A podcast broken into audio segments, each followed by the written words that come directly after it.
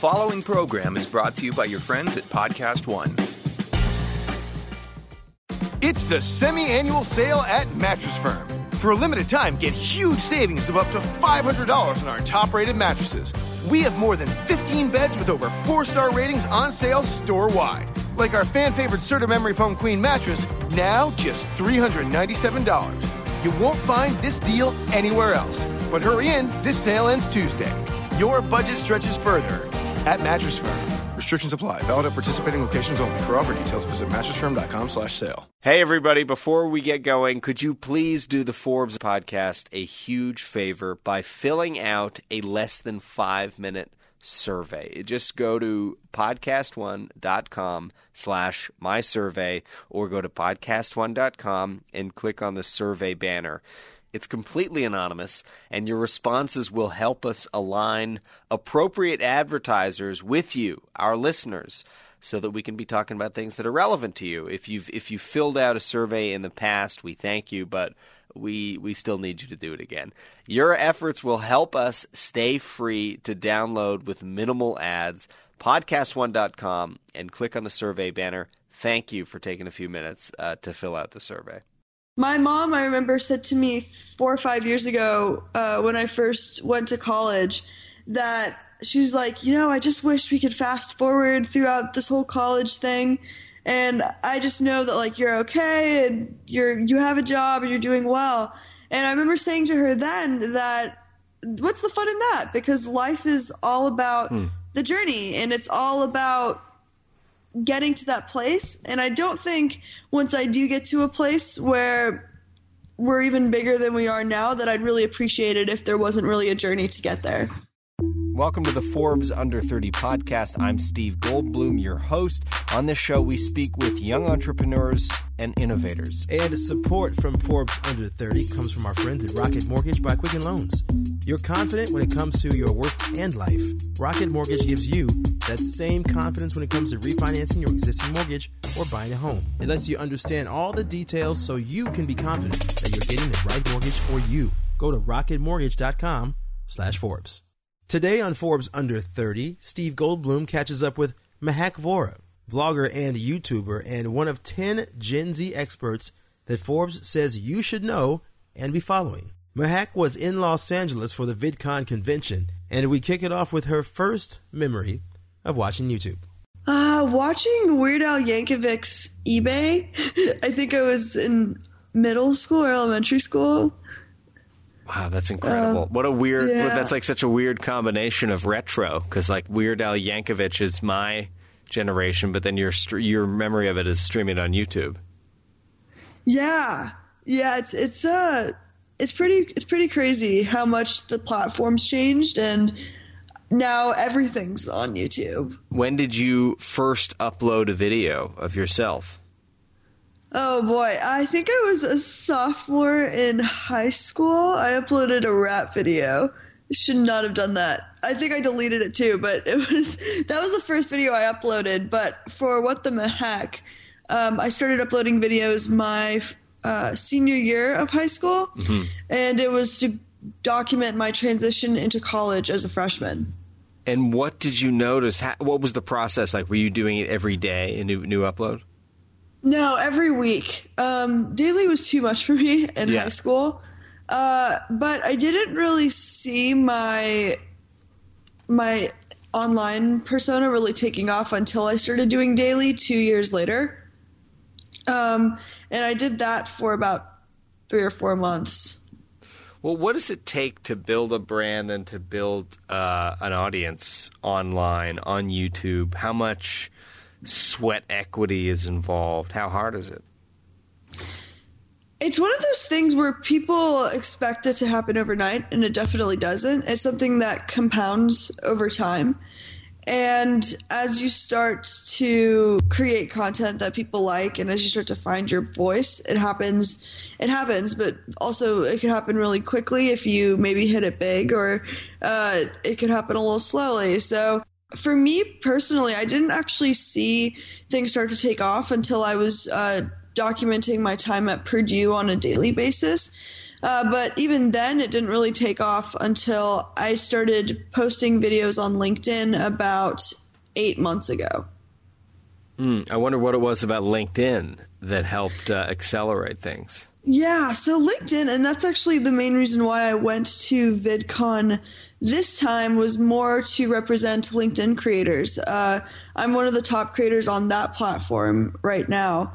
And it's because no one's uploading content to LinkedIn. It's like Facebook was back in the old days. So you could like a post or comment on a post, mm. and it would show up on all of your friends or connections feeds. So uh, once I figured that out and that there weren't a lot of people that were creating content on LinkedIn, it's just a lot easier to growth hack right now. So LinkedIn is making an investment in content or encouraging people to use the platform in, in that way? They are. It's very new. So I think they just put out video to the public about four or five months ago. Well, when you say uh, you're waiting for a video to take off, like unless a video takes off, what does that look like? You mean like a, a video that goes viral, a post that you do that really connects? Yeah. So for me, a video going viral would mean it's actually I haven't really had one on YouTube. Maybe about forty thousand views is my most viewed one. On LinkedIn, I'll get about hundred to one hundred and fifty thousand views. Right. And it's hard to get YouTube v- views now, isn't it? It hasn't it become increasingly harder. Yeah, I think it's really just about knowing how to get your video to rank and how to get people to recognize what your video is and how you get it to uh, yeah just to be seen in front of a lot of people and there's a lot of tools to do that. Um, but it's it's definitely hard. Well tell me um, a little bit about uh, Jamocha Media. Yeah. What is Jamocha Media? Yeah, so we started off as a company that was helping students around, or actually helping companies around Purdue reach Purdue students. Mm-hmm. Um, and it was because of my YouTube channel at the time. I was pulling in around like 20, 15 to 20,000 views every month from just Purdue University alone. Right. So a lot of the companies and officials around Purdue were asking me how I was able to create an audience and if I could help them get in front of those students as well. So I started uh, Jamocha to originally just streamline that process and to right. just uh, make everything a little bit more professional. Uh, about a year into doing that, I dropped out and moved to San Francisco and started uh, and turned Jamocha Media, I guess, into more of a growth hacking agency. So we partnered with a lot of VC firms in the area. I used to sneak into VC parties and get to know all of the partners and uh, tell them, hey, these are the numbers that I was able to get for myself, and I'd love to see if maybe there's a way I could help your portfolio companies. So we turned into a growth hacking agency and then did that until October of last year. And I realized at the time I just didn't really enjoy consulting in that sense anymore. Mm-hmm. And so um, after all my contracts ended, I decided to go traveling. So I went to India for a little bit and – uh, the UK, and at the time I was building up my LinkedIn. And uh, when I got back, I came to this realization that LinkedIn is a really new platform. And as I said earlier, it shows up in people's feeds when I like and comment on people's posts. So I realized I could actually make people go viral by liking and commenting on their posts. Hmm. So if I like your post, I can drive about 50 to 60,000 impressions overnight if the content's good. Right. So uh, what I started doing there was I started signing people who wanted to become big on LinkedIn or wanted to become thought leaders within their specific niche. So we signed two guys, uh, John and Rohan, and turned it into more of a management firm. So we take a percentage of what they make through brand deals, sponsorships, um, basically acting as like a multi-channel network, uh, but on LinkedIn and we help connect them with brand deals, but I also help them grow and help them come up with a content strategy for mm-hmm. LinkedIn. So in total, right now, Jamocha is pulling in around four to six million views every month just between the three of us. Really, and and uh, and so it's the three of you there, and so the agency you said is is also. I think this was in an interview. It's probably changed, but last December taking in about six figures. Can can you uh, disclose any of the financials or how the business is doing? Yeah, we're doing really well now. Um, we're still doing that, uh, but what we're doing now is instead of doing the growth marketing stuff, I'm signing. So we're, we have our management firm, but then I'm also ghostwriting for CEOs, VCs, and doing the same thing for them, but they're just paying me up front instead of doing the management model. So I've ghostwritten for people that have like been regulars on CNN and CEOs, VCs. So yeah. You said growth hacking is something you're doing. Is that another way of saying marketing? It's a little bit more than that. So, like, marketing is just your average email marketing or social media marketing. Growth hacking is more about finding the exploits within a social media network or what you can do to make something uh, work better for you. So, Right. a really good example of this would be realizing that whenever you connect with someone on LinkedIn, you get their email. So you could download those and maybe shoot them ads on Facebook. Um, it's not really something where uh, it's nothing that you're doing that's against the law, but it's something where you figure out what the exploits are within a social media network and you use that to grow your presence, whether it's for yourself or for your company. You know, one of the things I read about you is that you had an interest at a young age of documenting your life. Where do you think that came from? Um, when did you realize, and I know you touched on this a little bit in the beginning, that, that that's something you wanted to do? And why? I'm not really sure. I think it's because I grew up watching YouTubers, uh, from Smosh to, uh, I don't know, like just or weird, even Weird Al Yankovic. Just seeing people that were creating content online was always just really fascinating to me, and that from their bedroom or from their room they could reach hundreds of thousands or millions of people um, every month. So I think for me it was it was just one of those things where I thought it was really fascinating that they could just tell their story and they could share what they were doing through a camera. And I've always really enjoyed being in front of a camera. So for me, it started off when I was little, just videotaping family vacations or triathlons or doing things that were a little bit more fun, but gave me the opportunity to make put either put myself in front of the camera or to put my sisters in front of the camera and edit them and practice. So I basically grew up on iMovie. My parents got me an iMac when I was like I think in seventh grade. It was the family iMac, and it was sitting in my, dad's office. And I used to just sit in there for hours, just playing around and editing, because I thought it was so cool that you could put your own movie together. Did it feel natural to you early on? Did you? I mean, what that first experience of seeing yourself on a screen? Did it? Uh, was it thrilling to you? Was it scary? It was definitely really exciting. Uh, being able to just put something together really quickly and then show it to my parents and say, "Hey, look what I made." Uh, that's super. That was super exciting for me. I remember when I think I was in seventh or eighth grade. I put together like 20 kids in my neighborhood, and I told them that we were going to make a movie. And I directed like a full 15, 20 minute movie with 20 of my friends, like put a script together and everything and it was it was things like that where it was super exciting for me to put something together and to entertain people and to have that creative control. And uh, i think any parent now that sees a kid who is really interested in the arts should just like get their kid a camera and let them figure it out on their own because it's so much fun. Well, I'm sure you've had to deal with this when you were younger making those iMovies, and now the people that don't want to be on camera. Do you find there's people in your life that that have distanced themselves from the things you're doing because they just don't want to put themselves out there in that way?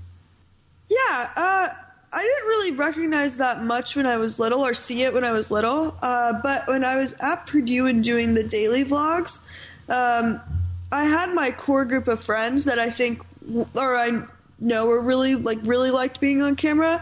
So whenever we were filming, it was more about just making sure that they were around me because they really enjoyed it and uh, were better in front of the camera.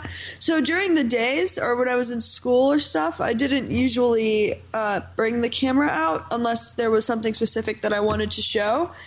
Uh, but the vlogs then were more centered around my friends that I knew were okay with being on camera and uh, really shined. So it, it actually ended up working better in the end that I wasn't putting people who weren't wanting to be in the camera in an awkward place because my friends who were on camera with me actually ended up becoming regulars on the vlog.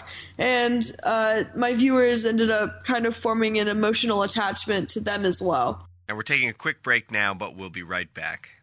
Support for the Forbes Under 30 podcast comes from our friends at Rocket Mortgage by Quicken Loans, the mortgage company that decided to ask why. Why can't clients get approved in minutes rather than weeks? Why can't they make adjustments to their rate and term in real time? And why can't there be a client focused technological mortgage revolution? Quicken Loans answered all these questions and more with Rocket Mortgage. Rocket Mortgage gives you the confidence you need when it comes to buying a home or refinancing your existing home loan. Rocket Mortgage is simple, allowing you to fully understand all the details and be confident you're getting the right mortgage for you.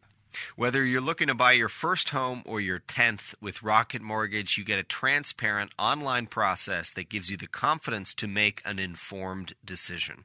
Rocket Mortgage by Quicken Loans. Apply simply, understand fully, mortgage confidently. To get started, go to rocketmortgage.com slash Forbes. Equal housing lender, licensed in all 50 states, NMLSconsumeraccess.org, number 3030. It's the semi-annual sale at Mattress Firm. For a limited time, get huge savings of up to $500 on our top-rated mattresses. We have more than 15 beds with over 4-star ratings on sale store-wide. Like our fan-favorite Serta Memory Foam Queen mattress, now just $397. You won't find this deal anywhere else. But hurry in, this sale ends Tuesday. Your budget stretches further at Mattress Firm. Restrictions apply. Valid at participating locations only. For offer details, visit mattressfirm.com slash sale. Let me ask you something, uh, Mehak, about about feedback, because as you know, when you post a video, you're going to get lots of feedback. How do you deal with uh, some of those comments that come on YouTube that uh, can be devastating and anonymous? Yeah, um, I've been pretty lucky. I don't think I have gotten too many mean comments on YouTube, but I think it's because my audience is so small. Um, when I do get a comment though that does isn't very nice or does maybe upset me, it's one of those things where it's just like, all right, that person is entitled to their opinion. And I I actually I always tell my audience this too that I always really like feedback. So regardless of whether it's nice or not, that is feedback at the end of the day. And do I think maybe what people say online they they'd say to my face? Probably not. Uh, but um, I think I just kind of have to take everything with a grain of salt. So that's that's the way I look at it. I don't really ever let it discourage me because I know what I'm doing at the end of the day. but it's also really good to see that, and maybe it puts things into perspective for me. Well, Mehak, let's let's shift into politics now because you you were were you the youngest mayoral candidate in in uh, in uh, San Francisco, maybe even California history. I was. tell me about that. What was your? Tell me about your intention to run for uh, for mayor of San Francisco. Yeah. Um, so this was this was one of those things where I was looking at my friends and I was asked. I was surprised at how many of my friends weren't involved in politics, but were really upset with the way the city was going and how the city was managed. And I realized that I just had to start, and I if I could make a statement that anyone could uh, run and anyone could make a difference in their town, I realized I wanted that to be me. And this was around the time where um, the Jamocha Media as a growth hacking agency was dwindling down. So uh, at the time, I decided that it would be a really good idea to make the statement and run and say that you don't have to come from any background to make a difference and to uh, stand up for really who you are and what you believe in. And what were some of the issues that you were like that were at the centerpiece of your campaign? The biggest, uh, there were two really big ones that I was pushing for uh, education and public health. Um, education, I really want more programs in place for students. San Francisco is one of the smartest cities in the world. We're leading the world in technology, but our students aren't showing that. So I really wanted to put together programs that uh, maybe if you aren't going to college or you wanted to be an entrepreneur, there were more paths for you to take if you live in San Francisco to succeed, but out of the traditional way. And then with public health, um, I really wanted to uh, put in more public restrooms because we have a huge homeless problem in San Francisco. And um, so, public restrooms, that way there's more of a place for people to go to the bathroom. Um, a free needle program, which they've now started. And it's, for me, it was how can I give drug addiction not a bad stigma, but it is at the end of the day even more so uh, a mental health problem. So, how can we help people who do have drug addictions get help, but in the cheapest way possible? And how big was the team? Did you have someone managing your campaign? No, it was just me. Just you managing it from Yeah. your your. Where, in what part of uh, San Francisco do you live in? I live in Noe Valley, so right outside the Mission. Okay, nice area. I used to live in uh, I used to live in the Bay Area. What do you think is you know you're put on this Gen Z list on this uh, of of influencers? What's the best way to reach Gen Z? First of all, it's not really even just figuring out where they are, um, and that would be YouTube, Instagram, Snapchat, but it's about how can you most relate to them and get them to feel like they have an emotional attachment to you. Well, what do you think you want to be doing? I mean, it sounds like you've you've came you, you've uh, been shot out of a cannon, you know, in the Bay Area in terms of you're you're creating your brand, you're running for mayor, you're you're getting teamed up with LinkedIn uh, in this interesting way. Is there anything you'd like to be doing that you're not doing? Not really. I think I'm in a, I'm very lucky. I'm in a very happy place right now, and I think that's the really exciting thing about where I'm at. Where I am is that we just keep on going, and I think maybe this might not be the end game, but we're slowly but surely making it there. And I look at this as just being a journey. My mom, I remember, said to me four or five years ago uh, when I first went to college that she's like, you know, I just wish we could fast forward throughout this whole college thing. And I just know that like you're okay and you're you have a job and you're doing well. And I remember saying to her then that what's the fun in that? Because life is all about the journey and it's all about getting to that place. And I don't think once I do get to a place where we're even bigger than we are now that I'd really appreciate it if there wasn't really a journey to get there. That's a beautiful point. That's a beautiful point. I think it's so true. It is all about the journey. Um, so listen, Mehak, it's been it's been great to get to know you. Uh, wish you lots of success, and we'll be following uh, your work through Jamocha Media and, on- and on LinkedIn. So thanks so much for talking with us. Thank you so much for having me. That's it for this episode of Forbes Under 30. I hope you enjoyed it. If you want to reach out to us with a comment or question, please do so at under 30. That's the number 30 at podcast1.com. It's the semi annual sale at Mattress Firm. For a limited time, get huge savings of up to $500 on our top rated mattresses. We have more than 15 beds with over four star ratings on sale store wide. Like our fan favorite Serta Memory Foam Queen mattress, now just $397. You won't find this deal anywhere else. But hurry in, this sale ends Tuesday. Your budget stretches further at Mattress Firm. Restrictions apply. Valid at participating locations only. For offer details, visit mattressfirm.com slash sale. At the border, I'm Ed Donahue with an AP News Minute. At the roundtable discussion today in San Antonio, Texas, President Trump heard something he said he never heard before about life along the border. Many people are dying, and the danger of living here, unless you know exactly what you're doing, is tremendous. This is Texas Lieutenant Governor Dan Patrick. Where are the people in Washington to stand up for these children, these women, these senior citizens? Where are they?